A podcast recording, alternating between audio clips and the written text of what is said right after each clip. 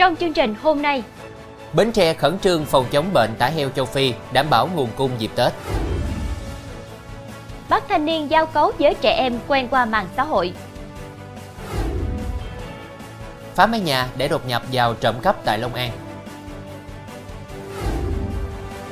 Công an cảnh báo nhiều tài khoản lừa đảo đặt tên hướng hoa hồng. Tương lai mờ mịt của những gia đình đông con. Quý khán giả đang theo dõi chương trình Cửa sổ Đồng bằng phát sóng lúc 18 giờ mỗi ngày trên đài phát thanh và truyền hình Bến Tre.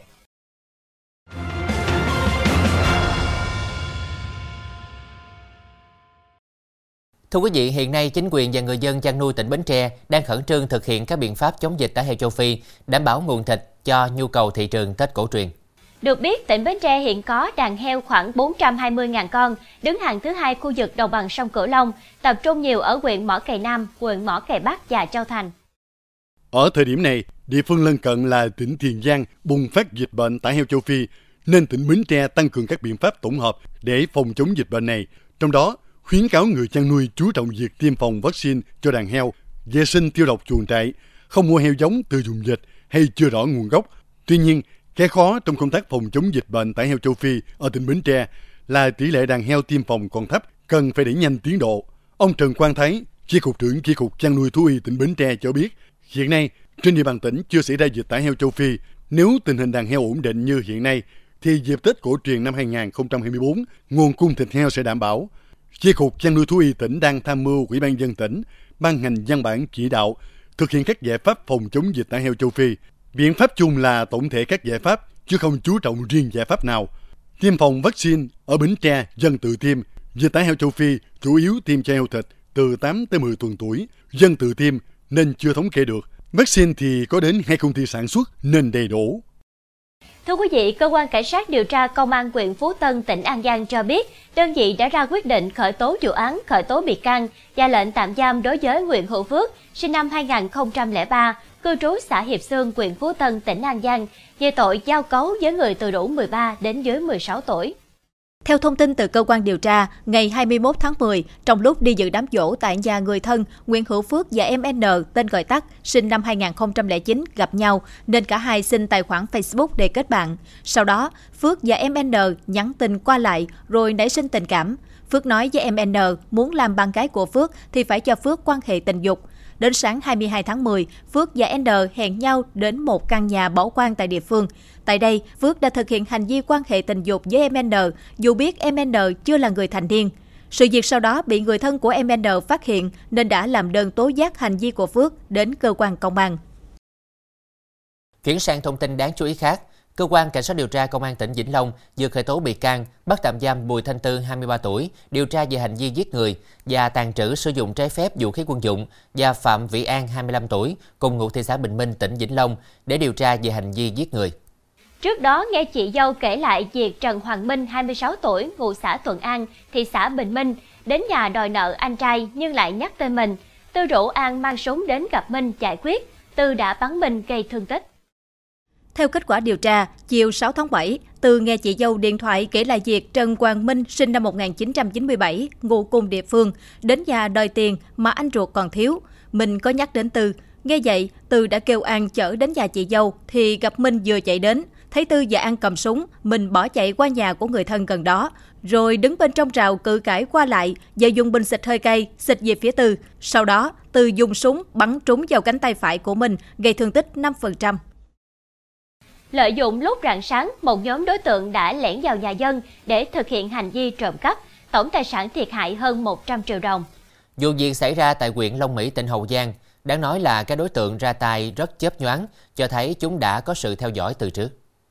Sự việc xảy ra vào lúc gần 3 giờ sáng tại một nhà thuốc, trong khi hai đối tượng cài cửa vào bên trong, các đối tượng còn lại ở ngoài để ý xung quanh. Do gia đình đang ngủ say ở căn nhà bên cạnh, nên các đối tượng dễ dàng thực hiện hành vi phạm tội. Vụ việc diễn ra chưa đến 3 phút, tài sản bị mất cắp bao gồm thuốc tây và tiền mặt. Không chỉ các ổ khóa để đột nhập, mà nhiều đạo chích còn phá cả trường nhà để đột nhập trộm tài sản. Và đó là trường hợp vừa xảy ra tại một nhà dân ở huyện Bến Lức, tỉnh Long An. Theo hình ảnh từ camera, sau khi phá mái nhà tạo thành một lỗ trống như trên, một đối tượng đã chui vào trong, lục lọi đồ đạc tìm kiếm tài sản. Đang gom đồ vào ba lô thì chủ nhà phát hiện chạy ra. Tên trộm tá quả, rồi vàng ôm ba lô, leo lên mái nhà, chui qua lỗ trống rồi tẩu thoát. Thưa quý vị, mỗi năm Việt Nam xảy ra hơn 200.000 ca đột quỵ. Thông tin trên được đưa ra tại hội thảo chuyên đề liên quan bệnh đột quỵ do Bệnh viện Đa khoa Hoàng Mỹ Cửu Long phối hợp tổ chức. Hôm qua, Bệnh viện Hoàng Mỹ Cửu Long tổ chức lễ đón nhận tiêu chuẩn chất lượng vàng trong điều trị đột quỵ của Hội đột quỵ Thế giới WSO. Trong những năm qua, Bệnh viện Hoàng Mỹ Cửu Long đã tiếp nhận điều trị cho rất nhiều trường hợp đột quỵ, nhồi máu não và xuất huyết não với quy trình cấp cứu tối ưu, đảm bảo giờ vàng trong cấp cứu. Đây là một trong những điều kiện giúp bệnh viện đạt chứng nhận chuẩn chất lượng vàng trong điều trị đột quỵ. Theo đó, bệnh viện xác định cấp cứu đột quỵ là sự phối hợp của nhiều chuyên khoa, đồng thời xem cấp cứu đột quỵ là một trong những cấp cứu khẩn cấp chạy đua với thời gian để giành lại sự sống cho người bệnh. Sự phối hợp nhịp nhàng giữa các chuyên khoa đóng vai trò quan trọng nhất để giúp rút ngắn tối đa thời gian bệnh nhân được điều trị đặc hiệu. Hiện nay, Bệnh viện Hoàng Mỹ Cửu Long trang bị đầy đủ các máy móc hiện đại như máy chụp MRI, máy chụp MSCT, DSA, giúp tầm soát đột quỵ từ sớm hiệu quả. Những phần mềm chuyên dụng sẽ giúp hỗ trợ đánh giá, phát hiện các nguy cơ cao đột quỵ như tắc nghẽn, hẹp phình, dở phình, dị dạng mạch máu não. Ngoài ra, việc tầm soát điều trị các bệnh lý nền liên quan như tăng huyết áp, đái tháo đường, rối loạn lipid máu, béo phì, thuốc lá cũng đóng vai trò quan trọng trong ngăn ngừa đột quỵ. Trong phần sau sẽ có Người đàn ông nghi bị điện giật chết trong kho giải ở thành phố Hồ Chí Minh. Công an cảnh báo nhiều tài khoản lừa đảo đặt tên Huấn Hoa Hồng.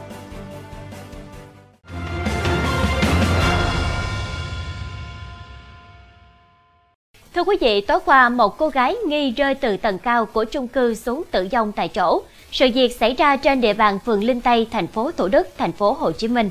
Nạn nhân là cư dân chung cư mới chuyển vào sống được một tuần. Công an thành phố Thủ Đức đã hoàn tất khám nghiệm hiện trường, đang điều tra làm rõ nguyên nhân. Hơn 17 giờ hôm qua, người dân sống ở Block A, chung cư trên đường D1, phường Linh Tây, thành phố Thủ Đức, thành phố Hồ Chí Minh, bất ngờ phát hiện một người phụ nữ rơi từ tầng trên xuống khu ban công ở tầng 4 nên hô quán. Các bảo vệ sau đó chạy lên kiểm tra, đồng thời gọi nhân viên y tế tới, nhưng nạn nhân đã tử vong. Công an thành phố Thủ Đức cũng có mặt khám nghiệm hiện trường, tiến hành lấy lời khai nhân chứng. Nạn nhân được xác định là cô gái tên gọi tắt là N, 27 tuổi, quê tỉnh Đắk Lắk, mới chuyển tới ở cùng người thân tại một căn hộ ở tầng 9 được hơn một tuần. Bước đầu xác định nạn nhân rơi từ tầng 9 xuống tầng 4.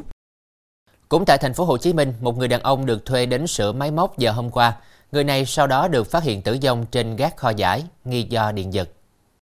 Theo thông tin ban đầu, khoảng 17 giờ hôm qua, nhóm người làm việc bên trong kho giải tại hẻm 118 đường Liên khu 56, phường Bình Hưng Hòa B, quận Bình Tân, thành phố Hồ Chí Minh nghe tiếng động trên gác. Lên kiểm tra thì thấy người đàn ông nằm bất động, nghi do điện giật nên tiến hành ngắt điện bên trong kho giải. Công an quận Bình Tân sau đó có mặt khám nghiệm hiện trường. Bước đầu xác định, người đàn ông tử vong tên gọi tắt là T, 45 tuổi, quê tỉnh Thái Bình. Theo các công nhân làm việc tại đây, chiều qua, máy ép nhiệt tại kho giải gặp sự cố nên người đàn ông này được thuê đến sửa máy. Thưa quý vị, Công an thành phố Hà Nội thông tin, chiều qua một số đối tượng sử dụng tài khoản mạng xã hội lấy tên Huấn Hoa Hồng đăng các bài viết với nội dung cung cấp dịch vụ cho dây tính chấp, không cần tài sản cầm cố với mục đích lừa đảo. Cơ quan điều tra đề nghị người dân bị lừa đảo chiếm đoạt tài sản dưới hình thức nêu trên hoặc đã từng bị các đối tượng sử dụng các tài khoản nêu trên chiếm đoạt tiền, cần đến công an thành phố Hà Nội làm việc và cung cấp các thông tin cần thiết. Theo đó, vừa qua, một số đối tượng sử dụng tài khoản Facebook và Zalo đặt tên Quấn Hoa Hồng, đăng các bài viết như nội dung cung cấp dịch vụ cho dây tính chấp không cần tài sản cầm cố. Người dân khi làm việc với các tài khoản này bị yêu cầu chuyển tiền phí đặt cọc, phí bảo hiểm, hoặc phí giải ngân khoản vay, sau đó bị chiếm đoạt. Hiện tại, Công an thành phố Hà Nội đã công bố 21 tài khoản ngân hàng được các đối tượng lừa đảo sử dụng để nhận tiền từ bị hại. Thưa quý vị, do dương tính với ma túy và tinh thần không tỉnh táo, Đinh Anh Tài 25 tuổi, ngụ thành phố Pleiku, tỉnh Gia Lai, điều khiển ô tô đâm thẳng vào lan can đường. Vụ tai nạn khiến hai người tử vong và một người bị thương. Viện Kiểm sát Nhân dân huyện Mờ Rắc, tỉnh Đắk Lắk đã phê chuẩn quyết định khởi tố bị can, lệnh tạm giam đối với Đinh Anh Tài để điều tra về tội vi phạm quy định về tham gia giao thông đường bộ. Theo điều tra ban đầu, vào khoảng 9 giờ ngày 14 tháng 11, Tài lái ô tô chở theo 4 người di chuyển từ Đắk Lắk hướng về Khánh Hòa. Khi đi đến địa phận Buôn Tram, xã Ea Trang, huyện Mờ Đờ Rắc, ô tô do tài điều khiển tự tông xe vào thanh Hồ Lan trên quốc lộ 26. Vụ việc khiến hai người ngồi trên xe ô tô của Tài là C 38 tuổi và Quy 36 tuổi, cùng ngụ thành phố Nha Trang, tỉnh Khánh Hòa tử vong. Cơ quan chức năng xác định Tài điều khiển xe trong trạng thái buồn ngủ, dương tính với ma túy, thiếu chú ý quan sát nên dẫn đến vụ tai nạn giao thông nói trên. Thưa quý vị, chiều qua Tòa án Nhân dân thành phố Đà Nẵng đã kết thúc phiên xét xử sơ thẩm nhóm lừa đảo thuê ô tô chiếm đoạt, gọi chủ xe ra Hà Nội trụ xe. Hội đồng xét xử tuyên phạt Đồng Tiến Trương 26 tuổi 11 năm tù, Vũ Văn Nam 29 tuổi cùng ngụ Nam Định 8 năm tù, Lương Thị Thu Hằng 33 tuổi ngụ Hà Nội 5 năm tù cùng về tội lừa đảo chiếm đoạt tài sản. Theo cáo trạng, tháng 6 năm 2022, biết Nam thất nghiệp, Chương rủ Nam thuê ô tô ở thành phố Đà Nẵng mang ra Hà Nội, sau đó tống tiền chủ xe dưới hình thức chuộc lại xe. Chương tìm dịch vụ cho thuê xe tự lái trên mạng xã hội, liên hệ với anh H 25 tuổi ở thành phố Đà Nẵng để thuê ô tô trong 4 ngày với giá 900.000 đồng một ngày. Chương đặt cọc 500.000 đồng, đưa 10 triệu đồng cho Nam để mua vé máy bay từ Hà Nội vào thành phố Đà Nẵng. Ngày 10 tháng 6 năm 2022, tại thành phố Đà Nẵng, Nam liên hệ anh H thuê ô tô Mazda 3 với lý do chở người yêu đi du lịch. Sau đó Nam cùng Chương phá định vị ô tô, thay biển số giả, rồi lái xe về Hà Nội. Chương nói sẽ bán ô tô được 160 triệu đồng và chia cho Nam 80 triệu đồng. Rạng sáng 13 tháng 6 năm 2022, cả hai đi ô tô về đến quận Cầu Giấy, Hà Nội. Vừa xuống xe, chưa kịp vào ăn sáng, đã bị Hằng chặn đầu xe, giật chìa khóa trên tay Nam. Hằng chiếm đoạt ô tô lên mạng xã hội đặt làm giả biển số xe, rồi liên hệ anh H yêu cầu ra Hà Nội chuộc xe. Đến ngày 22 tháng 8 năm 2022, Nam hối hận nên đến công an thành phố Đà Nẵng đầu thú. Công an thành phố Đà Nẵng đã thu hồi được ô tô và trả cho chính chủ. Theo định giá tài sản, ô tô của anh H bị chiếm đoạt có giá trị gần 560 triệu đồng. Thưa quý vị, Chủ tịch Ủy ban nhân dân thành phố Đà Nẵng cho biết, thành phố đã đề xuất truy tặng quân chương dũng cảm cho nhân viên bảo vệ đã dũng cảm truy đuổi khống chế tên cướp ngân hàng nhưng không may bị đâm tử vong. Theo Chủ tịch Ủy ban nhân dân thành phố Đà Nẵng, hành động truy đuổi đối tượng phạm tội của ông Trần Minh Thành thể hiện tinh thần dũng cảm, đấu tranh đến cùng với tội phạm và hết lòng vì công việc rất đáng trân trọng. Như chương trình đã đưa tin, khoảng 13 giờ 45 phút ngày 22 tháng 11, hai đối tượng Nguyễn Mạnh Cường 25 tuổi và Trần Văn Trí 22 tuổi đến chi nhánh ngân hàng BIDV số 169 đường Ngũ Hành Sơn cướp tài sản. Và bên trong, Trí cầm súng và bắn một phát chỉ thiên để uy hiếp nhân viên của bảo vệ tại đây. Cường cầm dao đến quầy nhân viên giao dịch đe dọa buộc đưa tiền. Lúc này, nhân viên bảo vệ là ông Trần Minh Thành kiên quyết ngăn chặn, chống trả quyết liệt. Hai đối tượng chưa lấy được tài sản gì, buộc phải tìm cách thoát ra ngoài và bỏ chạy. Vừa lên xe, người dân và nhân viên ngân hàng đã nhanh chóng áp sát, đạp ngã xe và khống chế bắt giữ được Trần Văn Trí. Còn Nguyễn Mạnh Cường nhanh chân bỏ chạy. Thế vậy, bảo vệ Thành lập tức đuổi theo. Khi bị ông Thành áp sát, Cường dùng dao quay lại tấn công, đâm vào lưng nam bảo vệ, sau đó bỏ trốn khỏi địa điểm gây án. Ông Thành được đưa đến bệnh viện cấp cứu và tử vong tại đây. Còn Cường bị công an bắt giữ sau đó. Thưa quý vị, hàng năm cứ đến khoảng tháng 11, đồng bào ca dông ở các làng vùng cao Nam Trà My, tỉnh Quảng Nam lại tưng bừng tổ chức lễ hội cúng máng nước. Cộng đồng ca dông luôn coi trọng nguồn nước, xem nước là mạch nguồn của sự sống. Vì vậy, lễ cúng máng nước là lễ hội quan trọng bậc nhất của bà con nơi đây. Cúng bán nước để cầu mong thần rừng thần nước phù hộ, đưa nước về cho bà con quanh năm để sản xuất, sinh hoạt, đảm bảo tưới tiêu mùa màng. Cúng máng nước cũng để cầu mong mưa thuận gió hòa, dân làng khỏe mạnh. Trong tiếng cồng chiên rộn ràng, gia làng thực hiện các nghi thức cúng bái, dặn dò con cháu và các thành viên trong làng phải biết giữ gìn nguồn nước trong lành, sạch sẽ, luôn đoàn kết, yêu thương, đùm bọc lẫn nhau, phấn đấu làm ăn để mùa màng bội thu. Ông Trần Văn Thương, Chủ tịch Ủy ban Nhân dân xã Trà Vinh, huyện Nam Trà My cho biết, lễ cúng bán nước thể hiện sự tôn trọng, trân quý đối với thần nước, thần núi và thần lúa. Đây cũng là dịp để khơi dậy niềm tự hào của đồng bào đối với bản sắc văn hóa của dân tộc mình, đồng thời là cơ sở để bảo tồn, phát huy các giá trị văn hóa truyền thống, hướng đến phát triển du lịch trên địa bàn huyện. Thưa quý vị, mới đây Đà Lạt được công nhận danh hiệu thành phố sáng tạo UNESCO trong lĩnh vực âm nhạc với những sân khấu âm nhạc giúp thúc đẩy phát triển du lịch. Tuy nhiên, không chỉ có âm nhạc mà những sản vật của vùng đất này cũng mang trên mình sứ mệnh quảng bá du lịch. Đó là những vườn hồng ở Đà Lạt đang vào mùa rực rỡ nhất, chắc chắn là một trải nghiệm thú vị với du khách. Những vườn hồng tự nhiên hay không gian vườn hồng lồng ghép với quán cà phê, điểm check-in đều thu hút các bạn trẻ. Đặc biệt vào thời điểm cuối tuần, những vườn hồng lại đông đúc khách du lịch hơn. Những vườn hồng triểu quả không chỉ hấp dẫn những vị khách từ nơi khác đến, mà cả những người gắn bó với Đà Lạt cũng cho mình những trải nghiệm thú vị mới lạ. Mùa hồng Đà Lạt thường kết thúc vào cuối tháng 11, đầu tháng 12. Tuy nhiên, nhiều nhà vườn vẫn lựa chọn trồng thêm những giống hồng muộn đến tháng Giêng để kéo dài mùa du lịch của những trái hồng. Trong phần sau của chương trình, chuyến tàu nổi thu hút du khách tại Thái Lan. Tương lai mờ mịt của những gia đình đông con.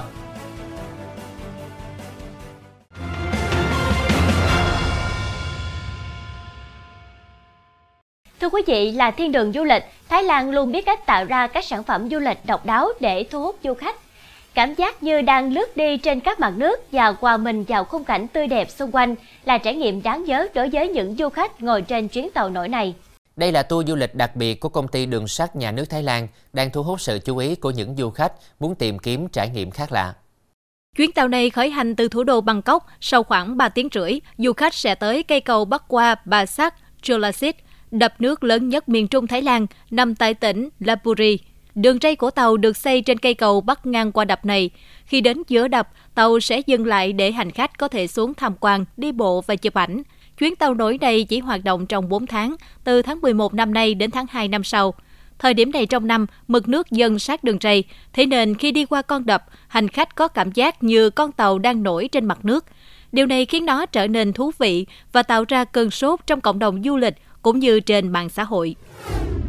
Hàng năm vào giữa tháng 11, ông già tuyết ở Nga lại đón sinh nhật của mình giữa khu rừng phủ đầy tuyết trắng. Trong khoảng thời gian này, không khí lễ hội ngập tràn ở ngôi nhà của ông già tuyết với nhiều trò chơi thú vị dành cho trẻ em như bowling, nhảy dây, phi tiêu. Còn du khách lớn tuổi thì có dịp thưởng thức các chương trình giải trí và hòa nhạc đặc sắc.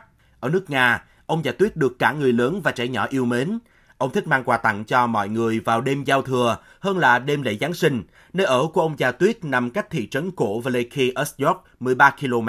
Mỗi năm, ông nhận được hàng ngàn bức thư từ khắp nơi gửi đến với những lời chúc và đề nghị quà tặng vào dịp năm mới. Khu nhà của ông già Tuyết mở cửa vào năm 1998 và kể từ đó, hơn 200.000 lượt khách du lịch đã đến thăm mỗi năm.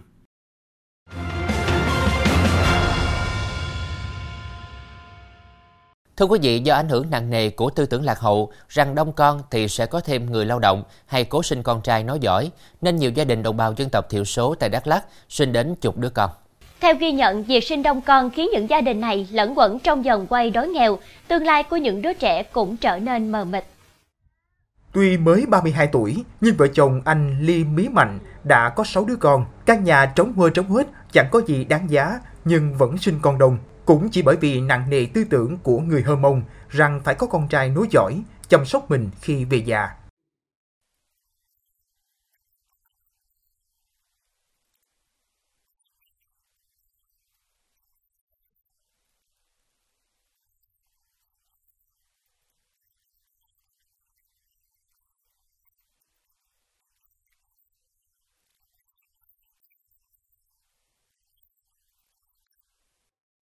Còn đây là buổi trưa tại một gia đình có 8 người con.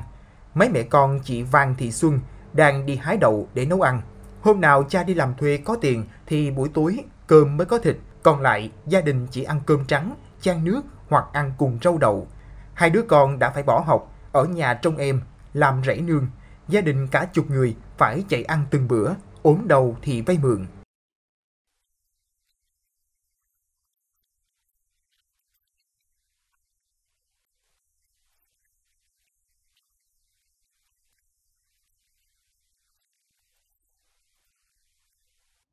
Hàng năm, tỉnh Đắk Lắk có trên 32.000 trẻ em được sinh ra. Đáng chú ý, tỷ lệ sinh con thứ ba trở lên vẫn ở mức cao. Trong 6 tháng đầu năm 2023 là 28%, tăng gần 15% so với cùng kỳ năm trước. Mặc dù cán bộ dân số đã đi từng ngõ, gõ từng nhà để tuyên truyền những tư tưởng sinh con đông, sinh con trai đã ăn sâu bén rễ vào suy nghĩ của đồng bào nơi đây. Vấn đề này là một trong những nguyên nhân kiềm hãm sự phát triển kinh tế xã hội của địa phương.